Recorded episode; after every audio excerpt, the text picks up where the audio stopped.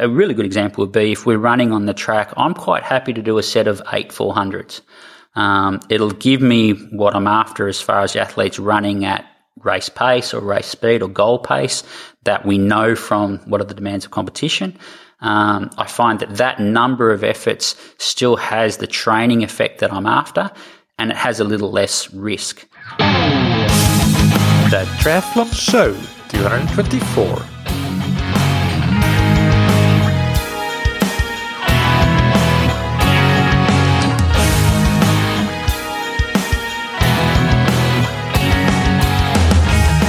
What's up, everybody, and welcome back to another episode of That Triathlon Show, the podcast presented by scientifictriathlon.com. I'm your host, Michael, and on today's episode, I interview Coach Jono Hall. Jono is the head coach of Triathlon Canada's National Performance Center. That means that he coaches some of the top Canadian athletes. For example, uh, probably most notably, if you're following the WTS and ITU circuits, Tyler Mislawchuk, and he also has his own squad of international world class athletes on that short course uh, scene. So in this conversation with Jono, we discuss his coaching philosophy and hear his thoughts on a whole lot of topics related to triathlon performance. This was a live interview that we recorded down in the south of Portugal in the Algarve, while Jono uh, and uh, Bobby McGee, who you'll hear in uh, next week's episode, were there with the squad of athletes that I just mentioned for a training camp preparing for the first WTS race of the season in Abu Dhabi. And some of the athletes will be racing World Cup races or European Cup races uh, as well. So uh, the final stages of preparation before the competitive season really starts. And uh, it was great to be given the opportunity to watch the squad train and, and to hang out with uh, Jono and Bobby. So uh, really appreciated that. And of course, super fun to be recording uh, another interview live with one of the top coaches in the industry. Before we get into the interview, big thanks to our sponsors, Precision Hydration, that you can find on precisionhydration.com. They help you individualize your hydration and electrolyte intake because everybody loses a different amount of sodium in their sweat. And when sweat rates differ, that means that your sodium replacement requirements may be very different from the person next to you. You can figure out what uh, you should do in your training and racing by getting a free hydration plan on precisionhydration.com. And you can get uh, 15% off your order of electrolytes with the promo code that triathlon show 15. And a big thanks to Roka that you can find on roka.com. One of the most impressive pieces of uh, innovation that uh, Roka has in their arsenal is the arms up technology that they have in all their wetsuits from entry level to high end wetsuits, as well as in their tri suits. Uh, so the arms up technology simply means that you will have uh, better shoulder flexibility uh, to make it feel less to make you feel less constricted and constrained when you're swimming in the wetsuit.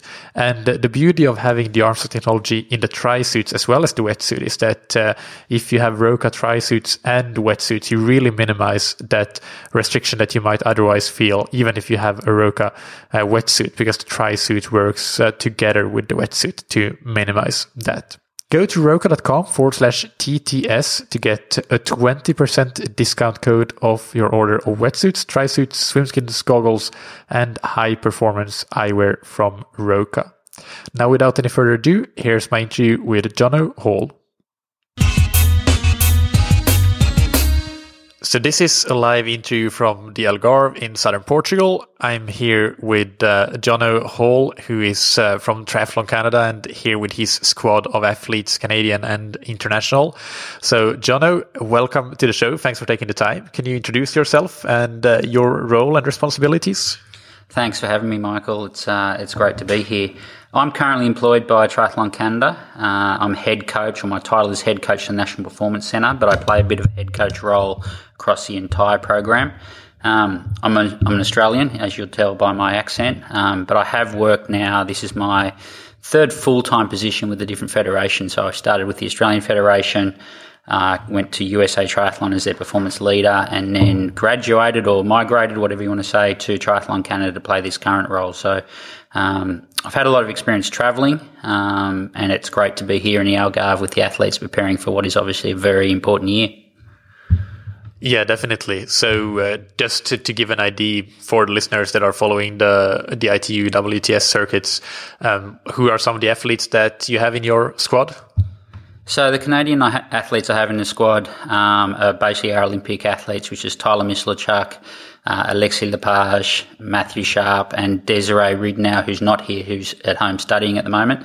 And then, due to the nature of my contract with Triathlon Canada, I'm also allowed to coach internationals, which is a two prong approach to you know, enriching the environment um, and it's also to do with the financial nature of my contract. And, and here in the Algarve, I currently have Kirsten Kasper, who races for the US, uh, and I have Kevin McDowell, who also competes for the US. And on top of that, I've just uh, had another young male athlete, uh, Blair Logie, join the squad, who is uh, originally from Scotland, who resides here in the Algarve.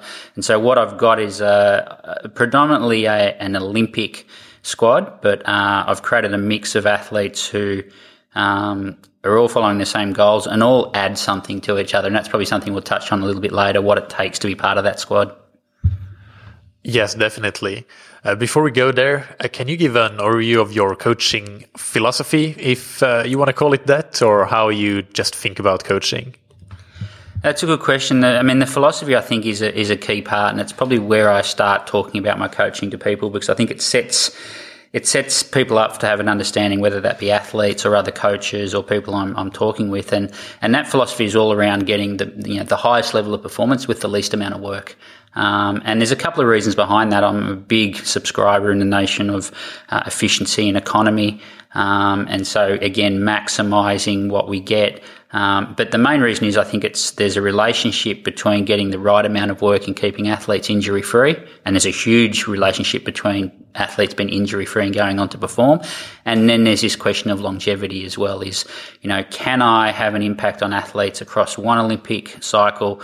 Can I keep those athletes in for three or four Olympic cycles? And I think that the approach of, like I said, you cannot dispute the level of performance that needs to be attained to race at that level, but you can change and manipulate and gamble a little bit the amount of training and the quantity of training that goes into achieving that. And that's certainly where, where I fit. So it, it I think it, it suits people who have a similar mentality, but it also suits athletes who have a very high ability or very high potential, but haven't been able to cope with training given by other coaches. And so, I guess if I talk a little bit about, people talk to me about what the perception is of, of my approach, and that is that it's quite low volume and, and low duration as a whole. Um, and for some people, I think it works because that's how they respond best, and for other people, it works just because that's the the maximum that their you know their individual bodies can take.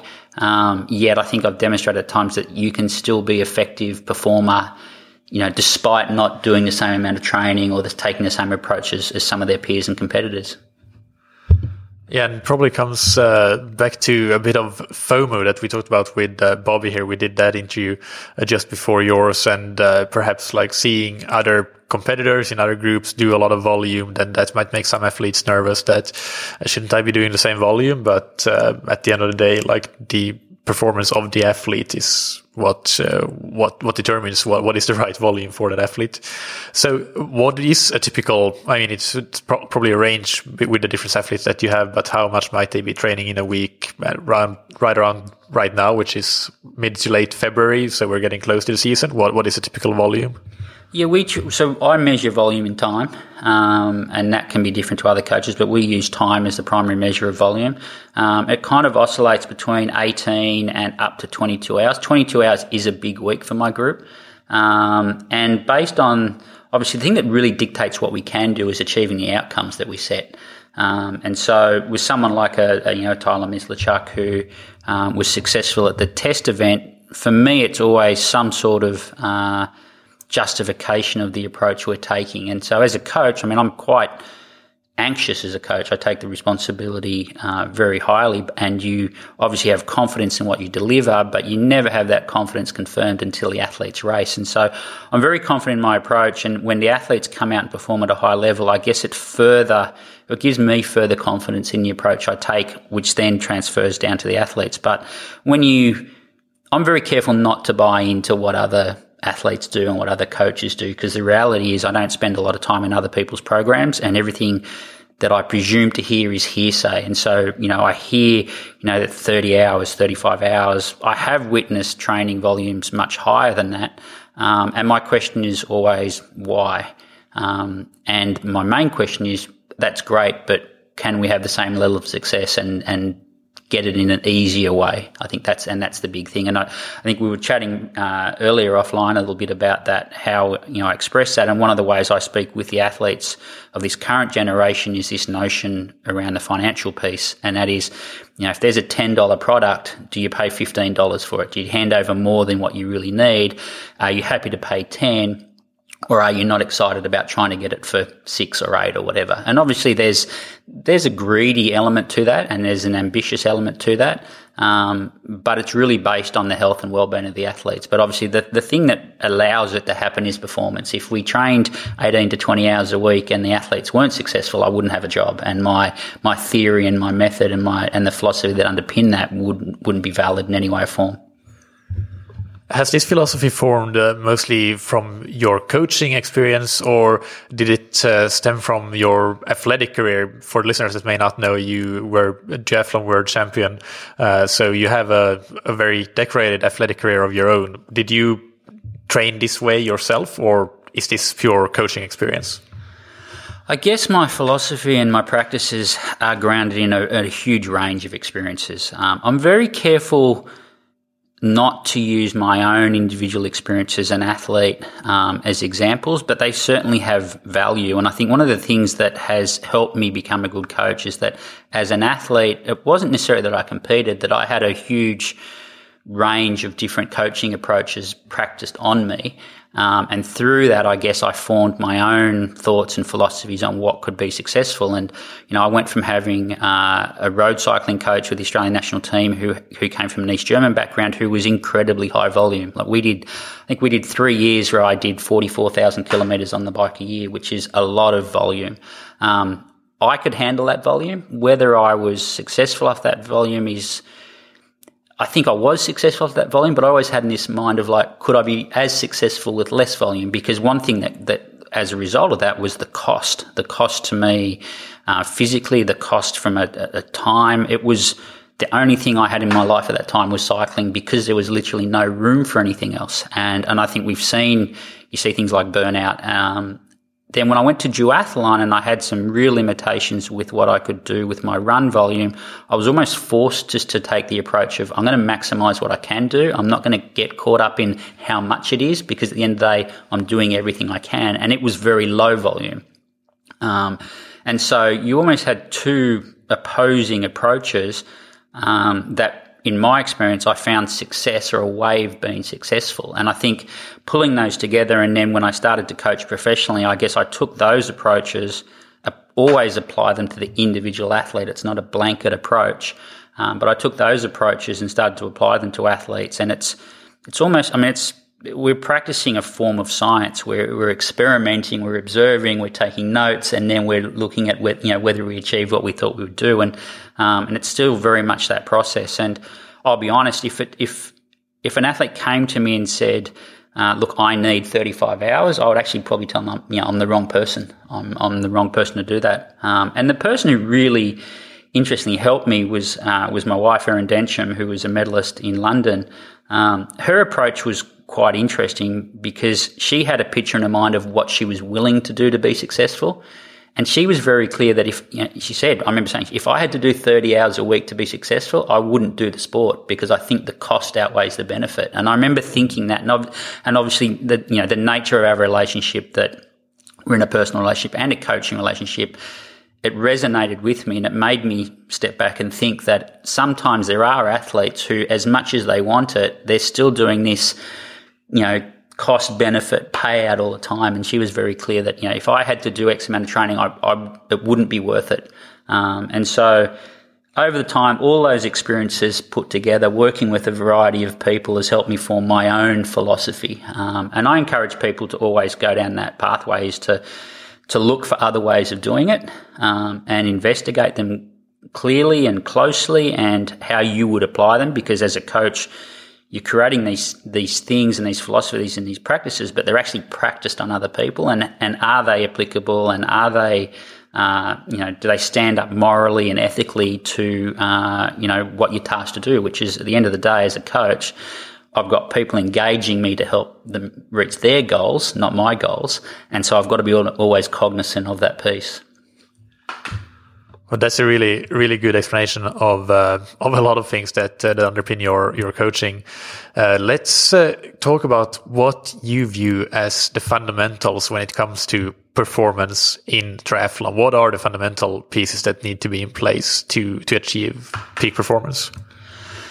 The fundamentals for me are health and well-being. I think that uh, one of the things that there's a tendency for people to look at is the is the training and uh, you know and how the training's broken down and, and all the nuances that are actually real. But when you come back to the foundations and the fundamentals, for an athlete to perform their best, they need to have stability, they need to have homeostasis, they need to have well-being physically and, and mentally, and that's the area that I prioritise. So, at the end of the day, before I you know go into the detail of writing a training program or a training plan is my priority is making sure that the athletes are healthy to start off with and that they have if we do this plan we actually have a chance to be successful. Because the likelihood of success isn't guaranteed and it can be quite low. It's a huge you know it's an incredibly uh, competitive world that we work in in, in triathlon. Um, but it's further made, it's made even harder if the athletes aren't healthy to start off with. And so when, when I talk about foundations, I talk about that piece, health, well-being, um, stability, um, and then there's some other things that follow on as far as ambition, clear, you know, clarity on their goals, clarity on what it is going to take. I think people go into, sometimes enter into things without actually really acknowledging what it's going to take and they get part way down that pathway and realize that it wasn't what they thought. So I don't sell them a false, you know, uh, bill of goods, so to speak. And then we add the training on top. So the training and that process really comes only when I'm comfortable that um, the athletes who have engaged me are in a good place to add training on top. And that's just a sense of responsibility that I feel personally. And I think people, it's interesting because I mean, coaching is a journey in itself. And, and just recently, people and people like to put a name to everything. And someone started, and it started to come up that, oh, you're a values coach. And I'm like, well, values coach it doesn't really matter what the title is. And I'm not into putting things into titles and boxes, but it certainly does underpin the way I approach. And so when you talk about foundations, I talk about health and well-being, and other people might talk about another component of that. But for me, that's that they're the pillars um, from which then I build the training plan on top of. And uh, when it comes to the actual training component, where do you stand on the spectrum of like using the art of coaching and the science of coaching and or balancing both of them? I think it's a real balance. I think the art and science of coaching um, is actually they're two they're two terms or terms used together that actually depict what exactly goes on every single day. Um, I love the science piece. Uh, I love, I've been fortunate to work with uh, some amazing exercise physiologists over time. Um, and I and I put the science and sports med piece together. Um, so I really love the science and the uh, the hard data and uh, the things that are hard to dispute behind it. But with that, I appreciate that that alone is only a part of the equation on delivering a training program. And so the art side of it, uh, the soft skills, for want of a better term, um, I think enable you to deliver the science. So I think one without the other doesn't really work. Um, I think it's fluid. I think that if you were to look at it and say, you know, is it 50 50? I'd say some days it is. I'd some, say some days it's 99 1. Um, and I think that's part of what you learn and what you start to uh, appreciate as a coach is that it's not black and white. Uh, and that if you can have a scientific mindset because I think that's important. If you have a scientific mindset um, and then a scientific approach to match that mindset, for me, the next step is to have the right people who can help me because it's not my area of expertise, and I can match that with the art piece, the softer skills, the the pieces that are about manipulating uh, what we're doing to get the outcome, then I think you have a successful foundation to have an impact on on especially high performance athletes. Can you give uh, an example of uh, in your coaching, like what is one component, whether it's something that goes into the training program that comes more from perhaps from the science side, and then what is another component that comes more from the art side of things? Yeah, I think from the science side, um, the the cycling component is the component where I probably use science and data in particular as as as a really big guiding principle. Um, I think that as I approach, while it's three sports, I still approach them individually at times. Um, and for me, cycling, and you see in the cycling world, it's become very mathematical. It's become very data driven, and it's become scientific in nature. I believe um, to the level that it's quite easy to predict performance um, when you when you have access to everyone's data. Uh, and obviously, it's easier if you have a world leading athlete, then you can actually know that you're working from the best case example. Then it's easy to work backwards and say, okay, with that, that's going to help me make make decisions. Um, and so the data on the bike really drives the amount of work we do on the bike. It drives the frequency on the bike. Um, and it drives the duration on the bike. And what really drives it is having a deep understanding of what are the demands of competition. And so that just comes with experience and time working in a sport and having had access to a, you know a great number of athletes, but having the privilege to have access to not just a number of athletes, but some of the best athletes, is you start to be able to quite accurately determine what it takes. And it's like anything. Once you know what it takes, you can start a process to getting there. And you can start a process where every day you can assess: Are we getting there? Are we getting closer? Are we further away? So it holds a coach very accountable which again is an environment that I thrive in. But it's easy for the athletes to say, to determine, you know, when they say to me, are we getting better? I can show them they're getting better. It's not an opinion. It's something that is clear. Um, the art piece comes in actually is when you have an athlete who's clearly getting better physically, is what happens next? Does that change their performance? Because performance really only happens on the field of play. And that's where I believe the art side comes in. So it's like being given all the, all the right ingredients if you gave me the ingredients of a the same ingredients as a Michelin star chef, I'm not going to make the same recipe. And so the science provides me the ingredients and a measure of the ingredients, the quantities, um, you know, the dosage, etc., etc. But the the art of coaching is the piece that pulls all that together with human beings who make that can make that quite chaotic. And like I said, I kind of keep reiterating that you know, the aim is to practice something to ultimately perform. And so, um, that's what we're constantly looking for. And I think that that mix and the way you go about it, um, it's certainly my approach. I was going to say it's the right approach, but I'm going to hold back from saying that. I think it's it's it's certainly my approach, and I think there's times when that approach is, has been validated. And I think again, as coaching and uh, and and working closely with Bobby McGee, we we do speak a lot about this validation in coaching, um, and then building on confidence, etc., etc. But that that art piece, the you know, it's the glue. People use all these cliches and analogies, but it's the glue that holds the science together to actually make it work and be effective. So if you exemplify that a little bit, so taking the you have the the training ingredients sort of from the from the data and science and and then but to take that to performance you need the art. What does that look like? Is that instilling confidence in the athlete? Is it race strategy? Is it just keeping them in a good balanced peace of mind day in day out through the training? What what are some of the examples of of how how to actually take that training and make it into performance?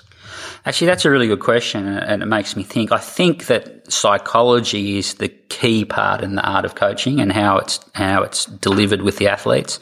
Um, I think how you create confidence. Um, I'm not into creating motivation because I think motivation is, is an innate quality, and I don't think it's the role as a coach to motivate people. But I think creating confidence and belief is a huge part of it. Um, and most of the time, and this is a really general subject, but my experience has been that despite the obvious, athletes find a way to talk themselves down. And so the science and the data that I do gives me a concrete, this is where you are, this is how it stacks up. You could leave the conversation there and go, therefore you should. But the reality is, despite some of that, that obvious stuff, athletes have doubts and then working on the psychology part to help them overcome those doubts or get rid of those doubts, knowing that there's a little bit of doubt is healthy because that can be motivating and inspiring, but to overcome those hurdles so that at the end of the day, what I'm looking for on, on race day is that they are performing at the level they've trained at. And the number of athletes that I see don't perf- like in, there's something that happens between leaving training and getting to racing where they actually don't even repeat something that they've done a hundred times.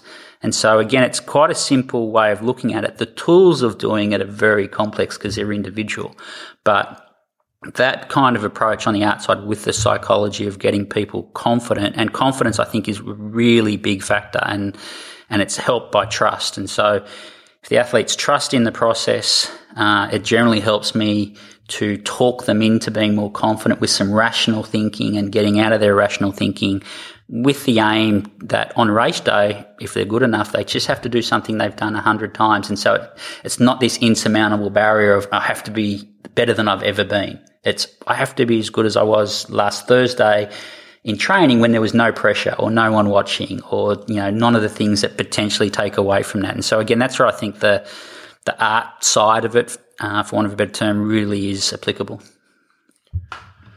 And uh, we already talked about volume quite a bit. So uh, let's touch on the other side of the coin, intensity. How do you incorporate that in your training? Yeah, intensity forms a big part of my training. Um, I think I, but what I do is I really, I'm really careful on the amount, uh, the timing, the frequency, uh, and I probably err on the side of caution. Um, and so an example would be, um, you know, a really good example would be if we're running on the track, I'm quite happy to do a set of eight 400s. Um, it'll give me what I'm after as far as the athletes running at race pace or race speed or goal pace that we know from what are the demands of competition.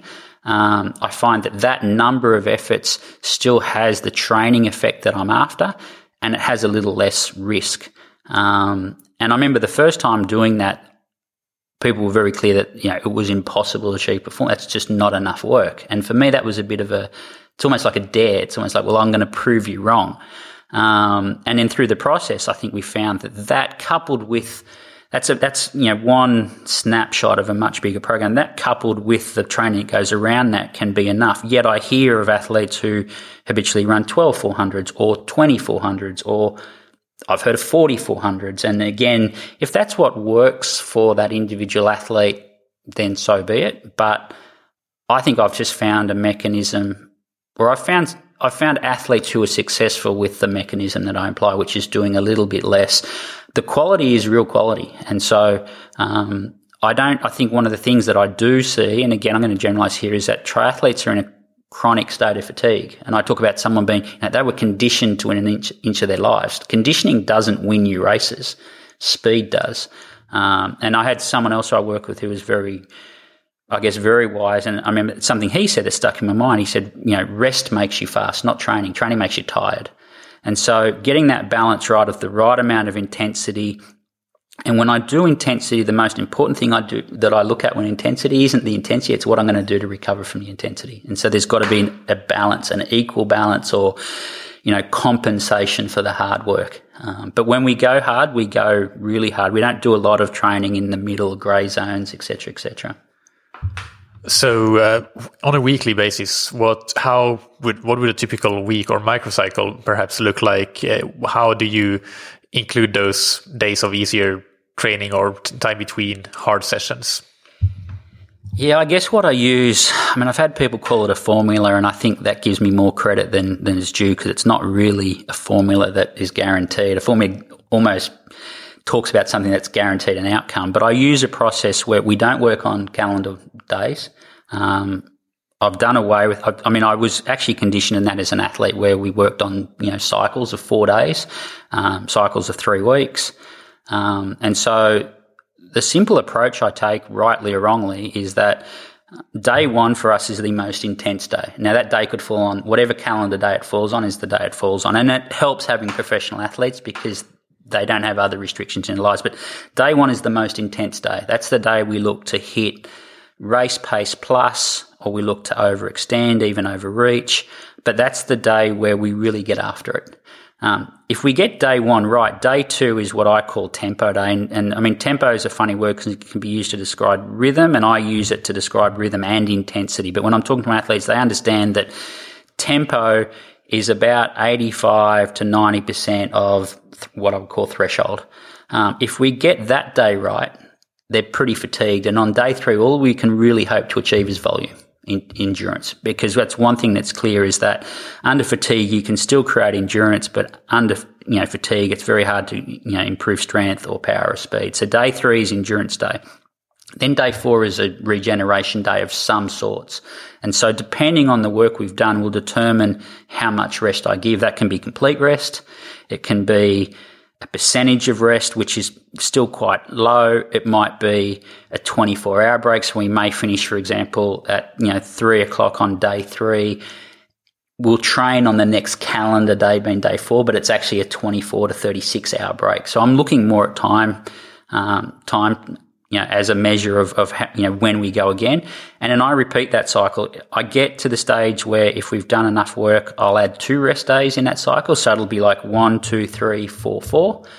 And then I tend to stick to 21 day sometimes we just did a cycle of 25 days in January, which was an exception, and I was playing around with it, and, it, and I think it was successful. I haven't gone into the data enough to really be confident that I would do it again, but we kind of work on these, you know, three week on, one week off, and so it's this whole principle of. Um, you know, of overload, progressive overload and recover. But again, for me, the, the big change that's happened as I've, I guess, grown as a coach or, or I've spent more time coaching is the big change has actually been that I give my athletes more rest than I used to. And I was really, I think I had it pushed into me to be afraid of rest. And I see a lot of coaches who are afraid of rest. And sure, if you're not doing the work, then rest is unnecessary. But if you're doing the work, then it, it's only really, you know, assimilated and absorbed and you make those adaptations with the help of rest. And so that's the approach that I take. And it's quite simple. Um, and I don't deviate from it very often. The athletes can actually,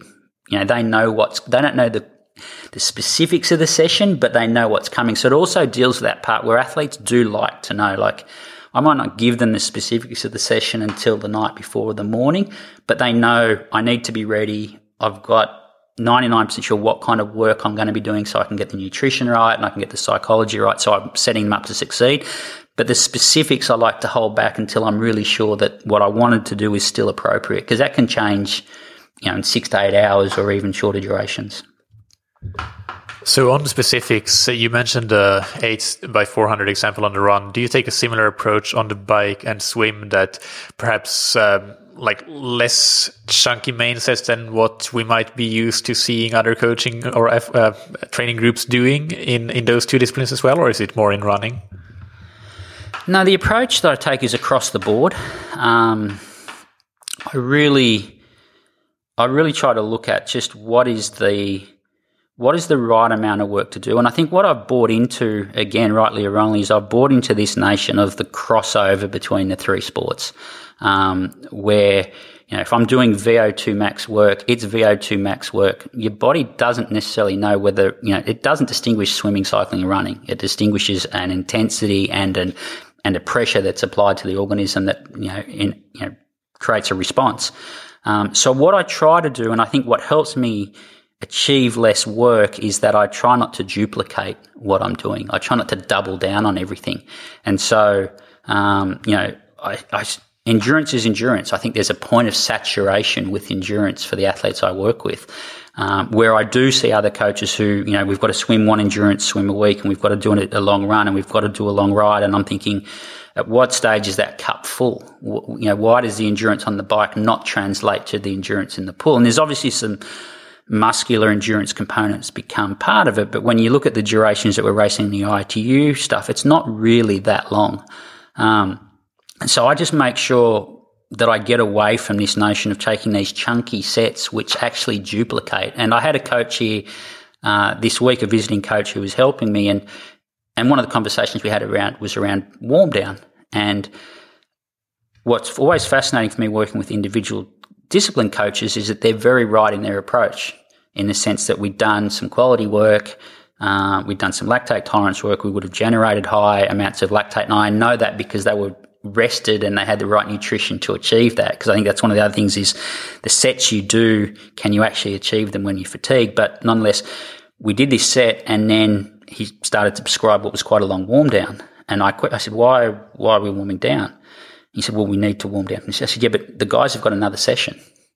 Like this isn't in isolation. And I always use the analogy if, if we warmed up and warmed down for each individual session in triathlon like we did for individual disciplines, we'll be training 10 hours a day because that process is quite long. So I'm taking, and I'm, I'll be honest, I'm taking, I'm hazarding a guess here that there is this crossover, this enormous crossover, um, that allows me to approach triathlon like I do an individual discipline sport. So where I've tried this is I was coaching Simon Clarke in professional cycling and I was saying, okay, he, these are guys who race three weeks in a row. These are guys that are racing events like Milan San Remo, which is over seven hours.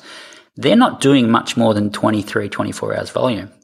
Why would I do 30 to 35 hours volume? So when I do the, the programming, it's done in volume by duration. And then I just divide the pie up based on what we need and what that individual athlete needs and what the race we're preparing for. So I, it's, it, I find it hard to explain. Um, and I, and it's hard, I think, at times. I know I've struggled with other coaches to create that picture in their mind. Um, but it's ironic because in my mind, it's, it's kind of really, really clear. So I think that's one of the challenges. And obviously, as you're finding, I'm, I'm pretty wordy as well. Well, it's uh, definitely a, a, very interesting theory of, of the mechanism behind it. But I mean, this is how things work. Like in coaching precedes finding the mechanisms for anything. So, like anecdotal evidence, like you have found a recipe that works for you, and then you have this theory for the crossover effect that might be the reason for it. And uh, to me, it sounds pretty logical. To be honest, I'm I don't consider it like a bad explanation at all, but who, who knows? Maybe something else is behind it as well.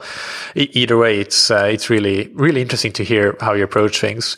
But just one on this topic, then when you have the intensity on day one of the cycle, you still do intensity in all three disciplines then and similarly on day two when you have tempo or would you maybe do two out of three or how does that work now that's a good question um, i guess i don't approach them as disciplines i have a very clear picture of the, the type of intensity I want to do, the duration of that intensity, and then I look for the modality, being swim, bike, and run, that's best going to achieve that. Um, and is going to have the least amount of impact or risk from an, this injury or this well-being, um, I guess, foundation that I spoke about earlier. Um, and so we chunk our sessions, or what I refer as chunking. Um, we we tend to train in the morning and then I separate my training. If it's easier training, I try to create a minimum period of four hours. If it's intense training, then I try to create a minimum period of six hours between sessions. Now those two periods, they could be swim, bike and run in the morning and they theoretically they could be swim, bike and run in the afternoon. That it doesn't ever work out that way. But what I'm looking for is X amount of time divided you know, split up into the disciplines that I'm working on and then X amount of time in the afternoon divided as I need to based on the individual, you know, strengths and weaknesses of the athletes, the races we're preparing for. Um, so very rarely will I do uh, intensity across all three disciplines, and I'm looking for, like I said, what you know what I can achieve realistically, knowing that if I get the re- and I'm talking real intensity, if we get the real intensity right, you've only really got one shot at it. And so it's important to get it right.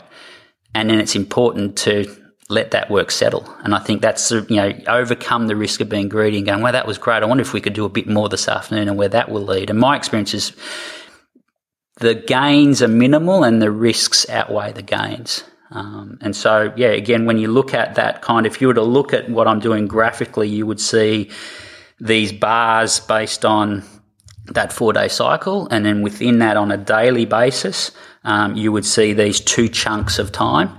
um, where they are blocked out. We're going to train in these time, and that's what that's what the athletes get. You you need to be available in these times, and as we get closer, they'll, they'll be told what disciplines we're going to do, and as we get closer, there'll be the actual breakdown of the session. And so again, it's a balance because the athletes always like to know earlier. Um, but as I tell them, like, if you want to be the best, sometimes you have to have the the inconvenience of getting information a little bit later, never too late because that's not effective. And so I, I work on this game of patience, um, knowing that when you need the information, you'll have it. And if I don't give you information, it's because I'm questioning what I wanted to do. And I think that's one of the other things I, I really, no one critiques me harder than me. And I'm always questioning whether I'm what I'm doing is right, and I'm always looking for someone, not necessarily to validate what I'm doing, but I'm looking for someone to, to point out that what I'm doing is wrong. Um, and so again, it's it's an experiment that's going on all the time. So can you explain that a bit more? Like, for example, tonight after we finish this interview, I guess you might be going back and reviewing what you did today with uh, some hard bike riding and uh, some swimming in the afternoon. What does that process look like for you? And in what scenario might you change what you had planned for tomorrow? That's another really good question. So, the process for me uh, at the end of the day, well, it actually happens, it generally happens within 15 minutes of the session. So, one of the things in the group that I'm, I have, you know, the, the privilege to coach is that we have these agreements. And the agreement is that for me, and it's a, we, it's a bit like tennis. And so the agreement means that for me to best help them, they need to give me feedback immediately. Now, the data side's really easy because most of the devices they're using that measure what went on during the session either upload automatically as close as they get to their computer or they can upload it quite quickly. But the big thing for me is the context, is are the comments. Um, I use Training Peaks as, as a tool at the moment. We're looking at making some changes as far as is there something better or something easier? And that follows with that notion for me. It's everything's about can we make it easier? Can we make it, you know, a little bit more time efficient? Um, but then I assess what we're doing. And the first thing I assess for is, you know, did we achieve what I wanted to achieve? And even in the micro session in the day, what, we're doing in the morning, if I don't achieve, if I don't think what we did in the morning is going to allow me to achieve what I want to achieve in the afternoon, then I'll change it. And I say to the athletes, it's my prerogative at any time to change the training we're doing. But if I make a decision, it's based on some facts, based on a combination of some objective measures and some subjective measures. And so, like tonight, uh, you know, we finished the swim first, and some had a run after the swim. I've gone in, I've reviewed all the data. So I've looked at the duration, I've looked at the intensity that I was looking for. Did they actually follow the prescription? Um, I've looked at the comments to how they feel. Um, and for tomorrow, for example, I've actually taken out uh, one session. I plan to do a what I'd put down in my mind as a recovery swim, um, and I've looked at it and I've and I've actually made a decision. I thought it's going to be 30, 35 minutes of not really anything. Like it's not going to give me what I thought I might need. I think their training balance right now is very good. We're going to do a recovery ride and it's very explicit what that looks like from an intensity perspective. But I've taken out, I've taken out a swim already. Now, if tomorrow morning they go and do the recovery ride and they get home, like I said, within 15 minutes, the agreement is I've got the data and the comments. If I feel that someone isn't recovered, then I may add the swim back in. I may pick up the phone and go, listen, you haven't finished where you're not where I thought you were going to be. And to get you to where I need you to be tomorrow, we're going to do something. And that inversely, that can be, I'm going to remove a session. And there's a lot of work goes into getting athletes comfortable with that because athletes tend to think that a remove session is a punishment. And I say a remove session is a reward.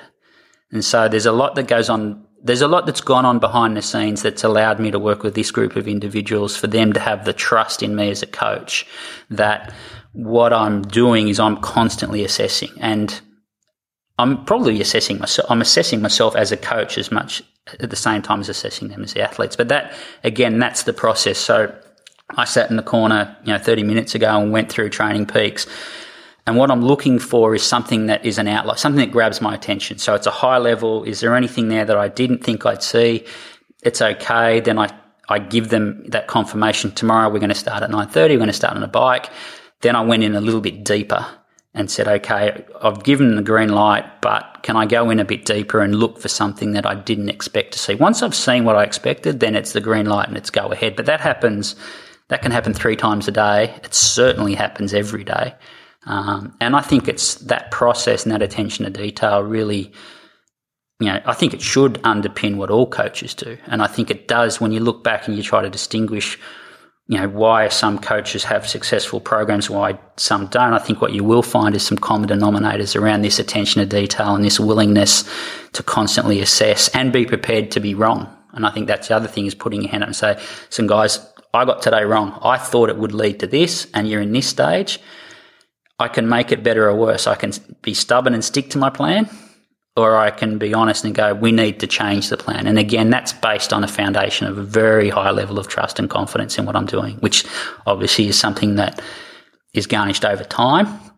Um, but new athletes come in, and I and that's the first thing I ask. I go, I just need you to trust me and give me a period of time, um, and I need you to follow what I say pretty much to the letter until there's a reason not to. And if there's a reason not to, then obviously we have something to talk about. And when you look for whether you achieved uh, what you wanted to achieve, I mean, one of the things that you said you look at is did the, was the prescription followed? So that leads into how do you prescribe sessions? Do you have a preference for prescribing using RPE, heart rate, pace, power, etc.?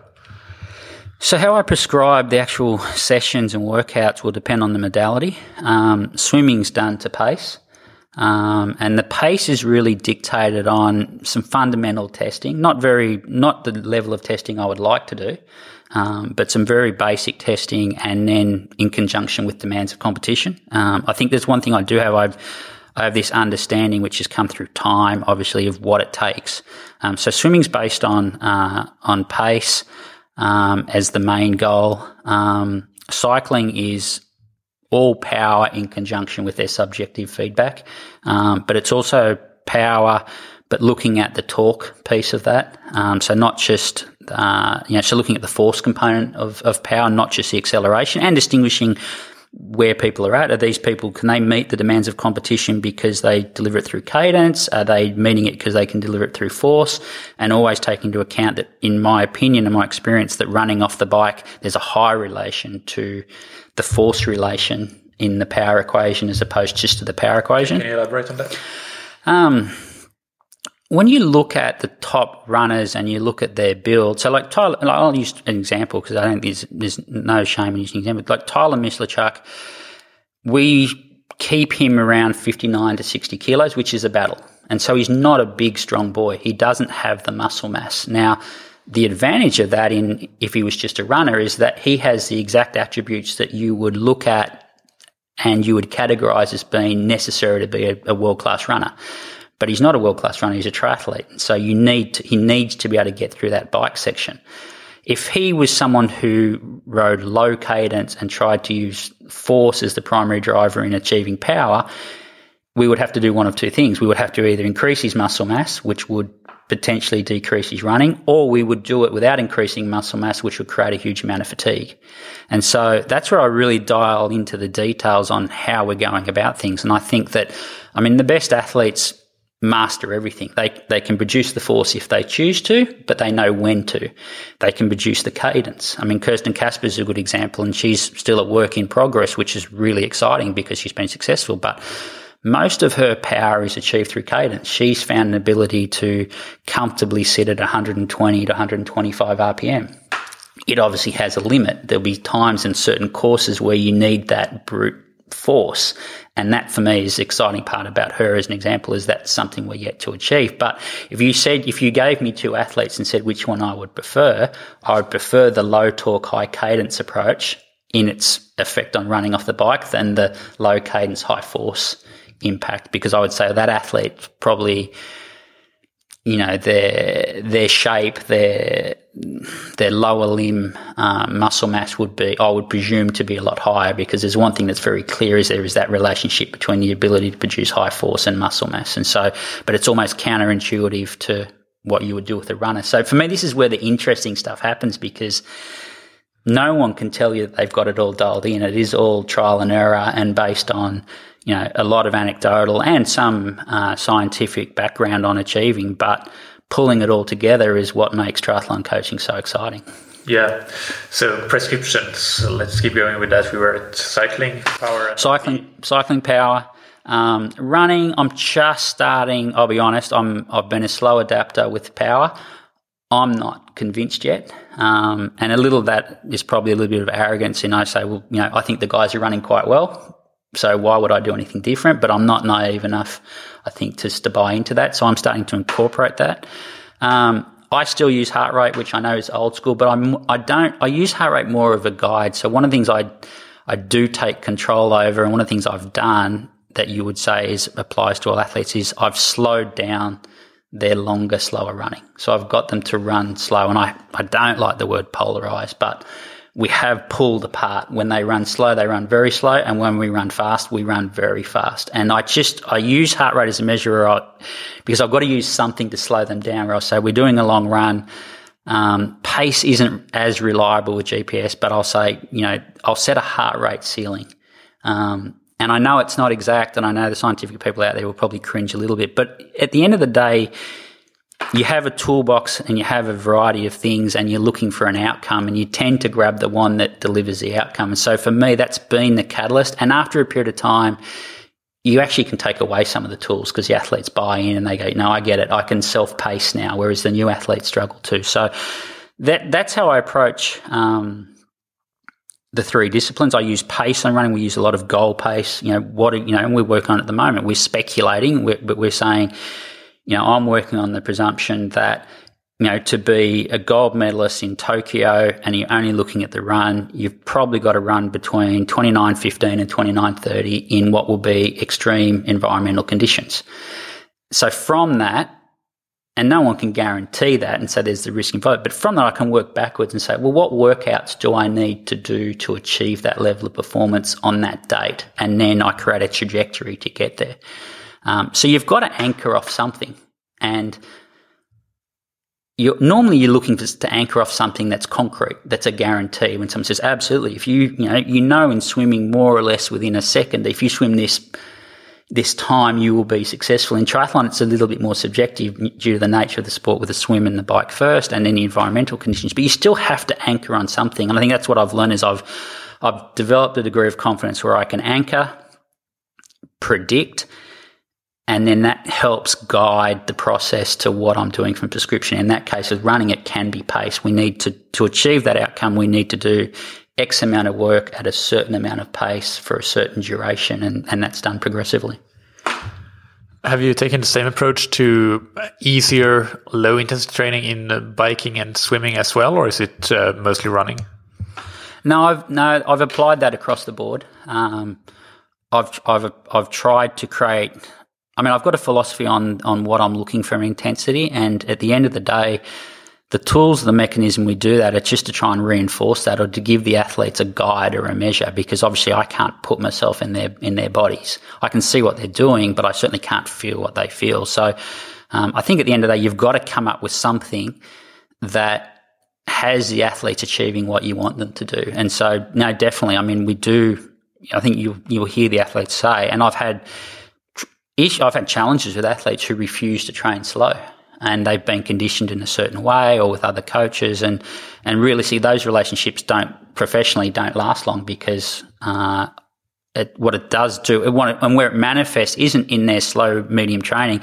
It manifests when their inability to hit the high end stuff, and they get frustrated. But I think they form a, a key role in in creating that because of the level of fatigue. They're running faster than they need to or riding faster than they need to when they should be going easy. Uh, but managing that and controlling that is, is it can be is quite a challenge. So, what are the do you put what are the specific ceilings? Like if you talk about heart rate or power based prescriptions for those low intensity runs and rides and, and swims, what what would the prescription be? Look, the, the prescriptions are very individual. Um, but I use, I probably use 60% of heart rate max as a bit of a ceiling. And then, and, and so that would be an athlete, an athlete I haven't worked with or I haven't got a lot of data on. I'll start conservatively. And obviously, as you go through time, it narrows and narrows and it becomes more precise as you work it out. But I am conservative because the only, the only concern I have with running slow, I have this thing, you can't run too slow, but obviously you can mechanically. Uh, and I think, you know, Bobby McGee and I go go back and forth on this quite a lot is that if you can run slow from a velocity perspective, but you can take control of the run cadence, the stride rate, and maintain it high, then you're doing, then is there a too slow? And you see, you know, people refer to, you know, the African shuffle and you look at the way they warm up and you think, well, how can someone who runs so fast warm up so slow? But if you look at it, it's not slow, lazy running. It's slow in velocity, but it's very deliberate in the way they go about it, their arm carriage, their foot strike, the, you know, the frequency of foot strike. So, they're the big things that I do. So when I look at that, I'm not afraid to slow it right down. And, and then again, I, I take that same approach, like better to be too slow than too fast. Like very rarely do you come home and go, wow, I got injured today because I ran too slow. And so again, it's, it's an, it's a conservative approach. And you'll probably find that in reality, I'm quite risk averse. Um, but in that, like I said, when you go right back to our first conversation, that risk averse conservative nature, if one of my foundations is health and well-being, it certainly ties a lot of that stuff in together. Yeah, that's a perfect explanation. And uh, what about periodization? How do you, if you periodize things, or is it fairly similar uh, from year to year or across the year? For me, the periodization works back from the race calendar, um, and I certainly wouldn't say it's traditional. I'm a big I guess, fan or advocate for get for setting athletes to succeed.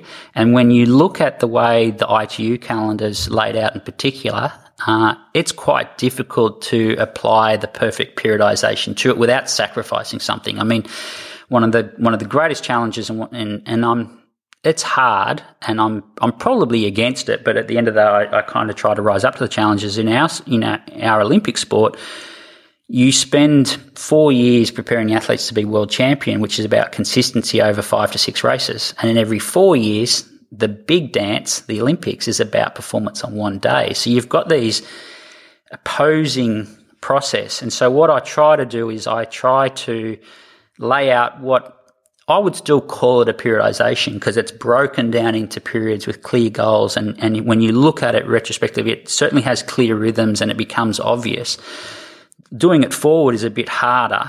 Um, but I would say I certainly periodize what I do. I'm a fan of what people call block training.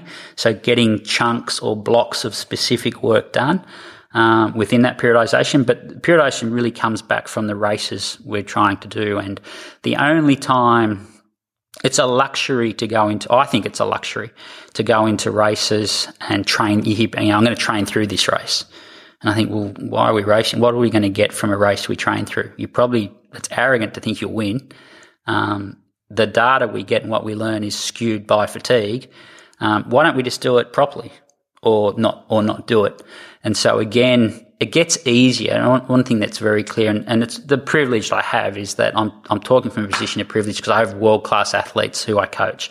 And because of that, you know, I can sit down with a Tyler Mislawchuk and I know what races he's doing through the year. So it makes my attempt at periodization easier. But there's athletes who are new who it's very hard to even attempt to periodize because they've got to score points and there's no guarantees. And, and I see coaches, one of the things I see coaches make a mistake, they pick a race. We're going to peak for Montreal WTS. And I think that's not a race you're actually guaranteed to even start. There's got to be some things that give you the privilege to peak for a certain race. You've got to have some guarantees. And I think that's one of, again, it's, it's the reality of what we do. And I remember doing a presentation on this in Australia and one of the things I got was, you know, did I periodize this plan for this under 23 athlete? And I said, well, no, not in the traditional form because we were clear we wanted to race world champs. That was our goal race. But the process to get there he needed to perform at certain races to be selected, which meant certain levels of performance. And when you laid out the timing of those,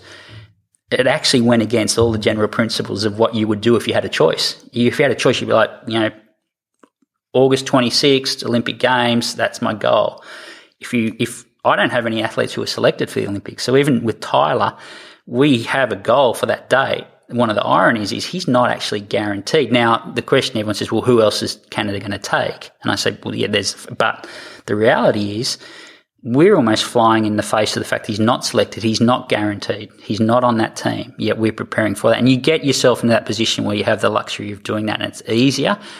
But it's quite rare you have that you have that luxury, and that's where it's interesting working across different federations. Someone like a you know a Nicola Spirig going into London, she probably knew she was going to the Olympics four years out. You know, without being guaranteed, like it's it's an obvious thing. Whereas you look at the Australian girls, they're fighting each other until end of May, and so you go, well, how do you go through that process and be? You can't not peak to make the team because the team's so competitive.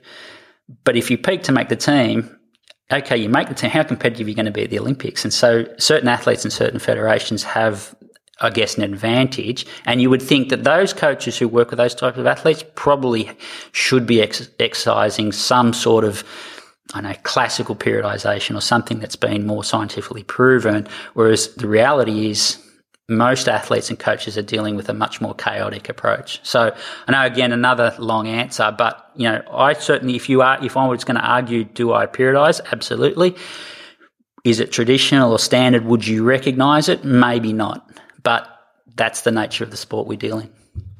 I guess it's uh, perhaps getting into semantics a bit, but it sounds like there's not a specific formula, but there is variation, there is change throughout the year. Yeah, I think yeah, we and it is we always run the risk I think in these conversations getting into semantics, but um, yeah, there's there's there's periods of training that we do that are very deliberate and very set up around the outcomes we're trying to achieve. It's just like I said, it's not something if you were sitting with someone they would recognize straight away as being what people would term periodization. So when you talked about the intense workouts and how an equally important thing to the workouts is the recovery from those workouts, um, talk about that recovery, but also nutrition and uh, and nutrition generally speaking. What uh, how do you view that for these elite triathletes?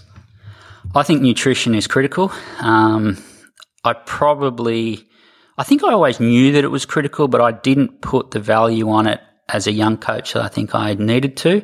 Um, and that's probably because we got away with certain things. Um, so for me, the gains in nutrition aren't always obvious, um, but they're apparent in when you're looking at performance and you start to review performance. What's the difference between this performance and that performance? And you start dialing into it, and you're like, no, that's the same, that's the same. And one of the things I found is, oh, the thing we changed was the quality or the the nutrition, the approach nutrition, um, especially you know, my focus has been and my belief has been that the sport, to win the sport, you need to be a fantastic runner. And I know I'm stating the obvious there. Um, and with that comes a certain uh, body type, body shape. Um, but with that, on the flip side, comes some risks with nutrition.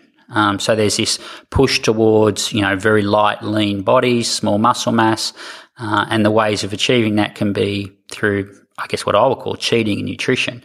Um, yet, you know, the strength part of triathlon is critical and you need nutrition to underpin that strength part. So, um, nutrition is an area that I've gone deeper and deeper into to the point where I outsource what I do um, because I think it's such a specific area and it's such an, an area that's constantly undergoing research and constantly being updated. Some of it good, some of it bad, but um, you know, I, every athlete I work with has access to um, a nutritionist, a dietitian. Um, that is, I guess, integrated in what I'm doing training wise. So again, if you talk about periodization, for me, that's about, you know, we match our nutritional needs based on the training. And so there's a tight relationship between myself and the people who work with me in nutrition to make sure that the athletes are fueling to meet the demands I'm setting. Um, and so that's, that is a huge piece. And it's a piece that I'm excited about because I think I'm probably only really 50% of the way through getting it right. And so there's 50% more potential to enhance performing, which is exciting for me because we're not talking about enhancing performance, doing more work. Nutrition for me is the free stuff. It's the stuff that we can take care of that takes a bit of organization and, and it takes uh, a little bit of discipline, but it's not more hours out swimming, riding, or running. And I think it's, uh, I think we're seeing that in some other sports. I think there's, you know, there's a whole debate around the impact of, uh, of obviously running shoes. Um, but I know intimately there's some coaches who uh, are having a huge impact on the nutritional approach to marathon runners. And so I'm going, yes, the shoes are making these guys faster, but I also know that in the background, their attention to nutrition is higher than it's ever been. And that's in a traditional sport. Um, and I've seen that in having the luxury of working in cycling as well. Um, you know, when I look at the, you know, what are the new frontiers? It's, it's ironic that some of these new frontiers are what I, what I call foundations. There's, there's been a, an acceptance or an embracing of how nutrition can enhance performance through the aid of recovery, but also energy availability then to achieve maximal levels of performance. And uh, recovery, what, what is there to say about recovery that we haven't said already? No, I mean I think recovery is two is two parts. It's a there's a mental part and there's a physical part, um, and I think that all recovery does is it speeds up the process. It never eradicates fatigue entirely, but it's about maximising your chances of recovering from a session so you can do the next session. Um, and there's a physical and psychological component to that. And I think so. I think with me, I I give the athletes a range of modalities they can use um, to recover, and they that are all you know supposedly demonstrate you know demonstrate to be effective. Um, but the big thing recovery is also the, the psychological part is are they rested psychologically and do they believe their recovery is working? And so, you know, if I say to someone, you know, you're going to use contrast baths, you're going to use hot and cold, and they don't believe in it, doesn't really matter how scientifically proved it is. There's a huge component in their belief. So I use a range of modalities. I'm big on soft tissue therapy. Again, it's probably the least of the, the physical therapies that has any real scientific backing, but my background creates a bias and then by practicing it and seeing the results I've had, not the performance results, but the, the you know, one of the, my measures of success is number of days lost to injury and illness. And we lose by design the minimum number of days to injury and illness. And I've bought into the fact that the, my use of soft tissue therapy at the right time, and I'm just talking massage, correlates, or it's not correlate, in, is indicative of that. Um, it's one of those probably things where, you know, I don't mind pulling some things out now and then and go, well, does it really impact? But soft tissue therapy is one I'm actually quite personally a- attached to. And so it doesn't come at a huge cost. Um, I certainly don't think it does any harm to athletes. The athletes believe in it, so it could be a little bit of a, uh, a placebo. Um, but then, you know, again, it's that person, it's the athlete's personal preference. If they feel recovered, you know, after a hard session or in between sessions or the day after or after a race, then that's probably indicative they're going to be able to achieve the targets in training. And so again, it comes comes down to that debate: what is recovery? Is you know how do you measure recovery? For me, recovery is the ability to come out and do the next session that you required at the level at the level you wanted, and you go, yep, recovered, ready to go. You know, and there's a there's a variety of way, obviously, to achieve that. A few final questions. Uh, so first, I wanted to ask: Do you see anything out there that you think is overhyped or reaching fad-like status? Uh, look, I think this in this day and age, everything's overhyped um, because I think everything has a has a place, and there there is no one piece that provides the silver bullet. Everyone's looking for a silver bullet. So anything that's you know I guess, presented or marketed as being this is the one, you know, if you have one thing that needs to be this one, I kind of roll my eyes at. Um, obviously, I'm a coaching advocate. So when people say, you know, I've got X amount of dollars, what should I get? Coaching.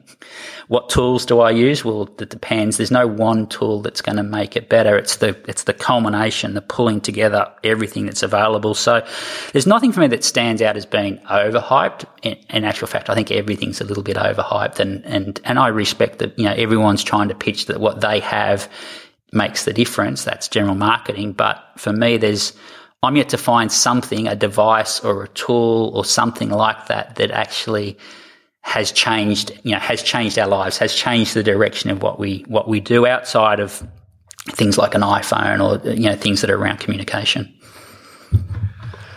And uh, what do you think are the most common mistakes that athletes, whether it be amateur or professional, do in their triathlon training?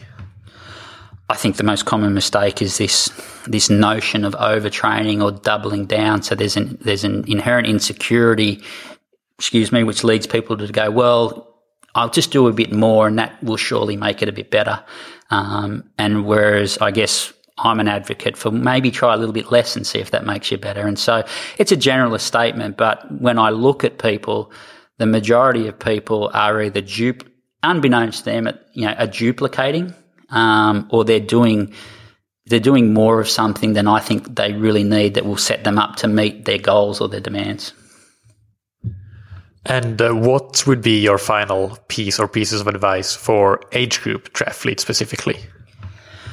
I think health and wellness. I think that we, you know, I spoke about it earlier with my elite Olympic level athletes, and if they're, you know, that's the the highest level of performance that I think you can attain in our sport. And I, so I think if you've got athletes at that level who are talking about something as fundamental as health and well-being, then it should be applied across the board. And so I always encourage any and all athletes um, get your health right get some stability, create some form of homeostasis, and then add training on top of that, and and prioritize that as as that foundation, that piece that uh, that will then set you up to succeed. How well you'll go will, will ultimately depend on again what training you do and what you're able to do with your time and and your your life.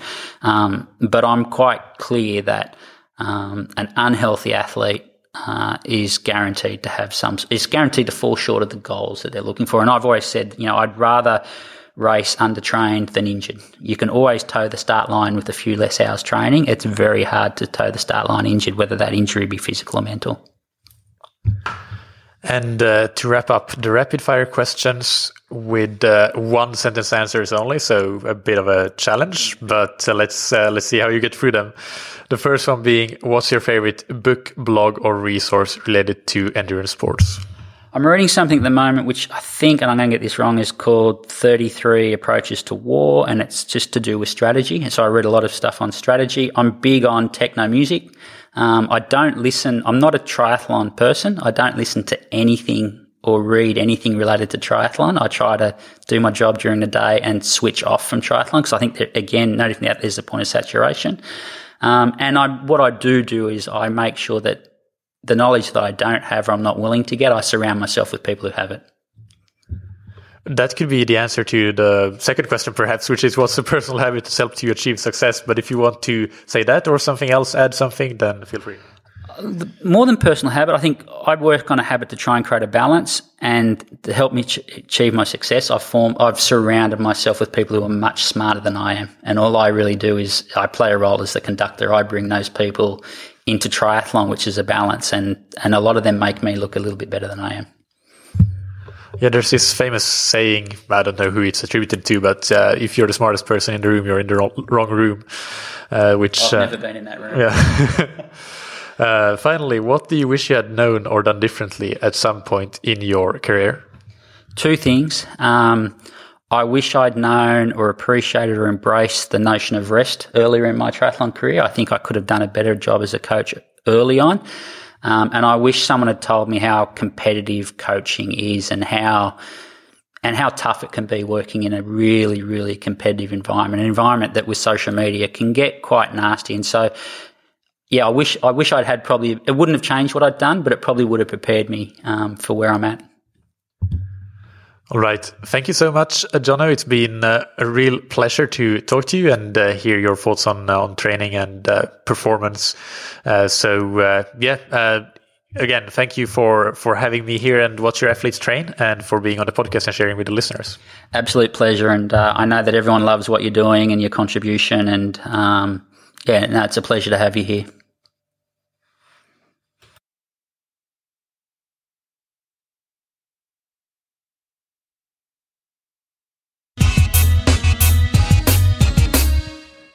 All right. I hope that you enjoyed that conversation.